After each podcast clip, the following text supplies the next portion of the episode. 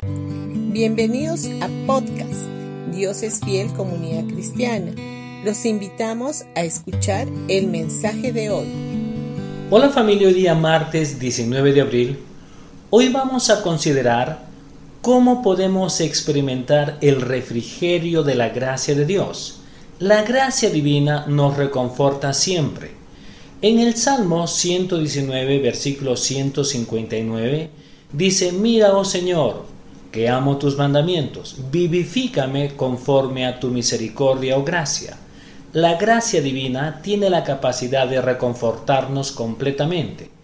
En San Juan capítulo 12 versículo del 1 al 3 dice, seis días antes de que comenzara la celebración de la Pascua, llegó Jesús a Betania, a la casa de Lázaro, el hombre a quien él había resucitado. Prepararon una cena en honor a Jesús. Marta servía y Lázaro estaba entre los que comían con él. Entonces María tomó un frasco con casi medio litro de un costoso perfume preparado con esencias de nardo. Le ungió los pies a Jesús y los secó con sus propios cabellos. La casa se llenó de la fragancia del perfume.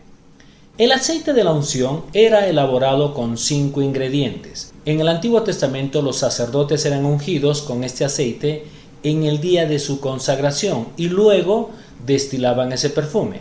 El aceite de la unción representa al Espíritu Santo, el aceite, y la gracia divina son cinco ingredientes. La casa representa al cuerpo humano. Cuando abrimos nuestra casa para la gracia divina, somos vivificados y refrescados en cada área de nuestra vida, así como también es nuestro cuerpo físico.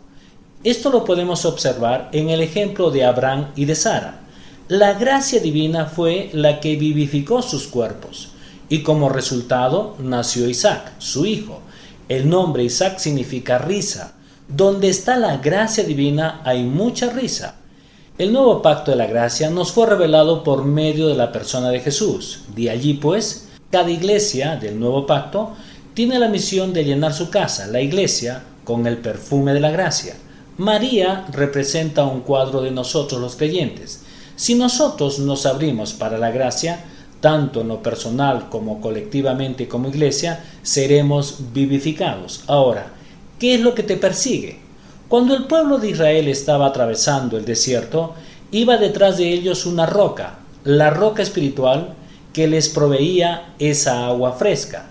En 1 de Corintios capítulo 10 versículo del 1 al 4 dice, Amados hermanos, no quiero que se olviden de lo que les sucedió a nuestros antepasados hace mucho tiempo en el desierto.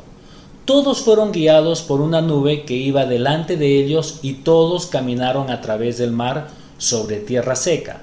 Todos ellos fueron bautizados en la nube y en el mar como seguidores de Moisés.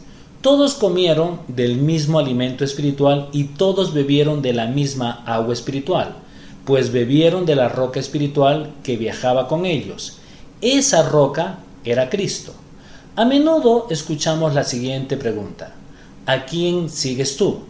Pero la pregunta debería de ser a la inversa. ¿Quién o qué va detrás de nosotros? ¿El agua fresca de la roca o el desierto seco?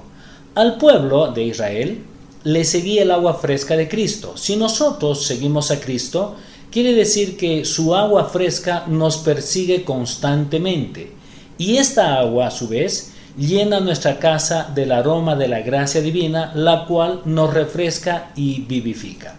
Bendiciones con todos ustedes y que tengan un gran día. El día de mañana estaremos continuando con el tema.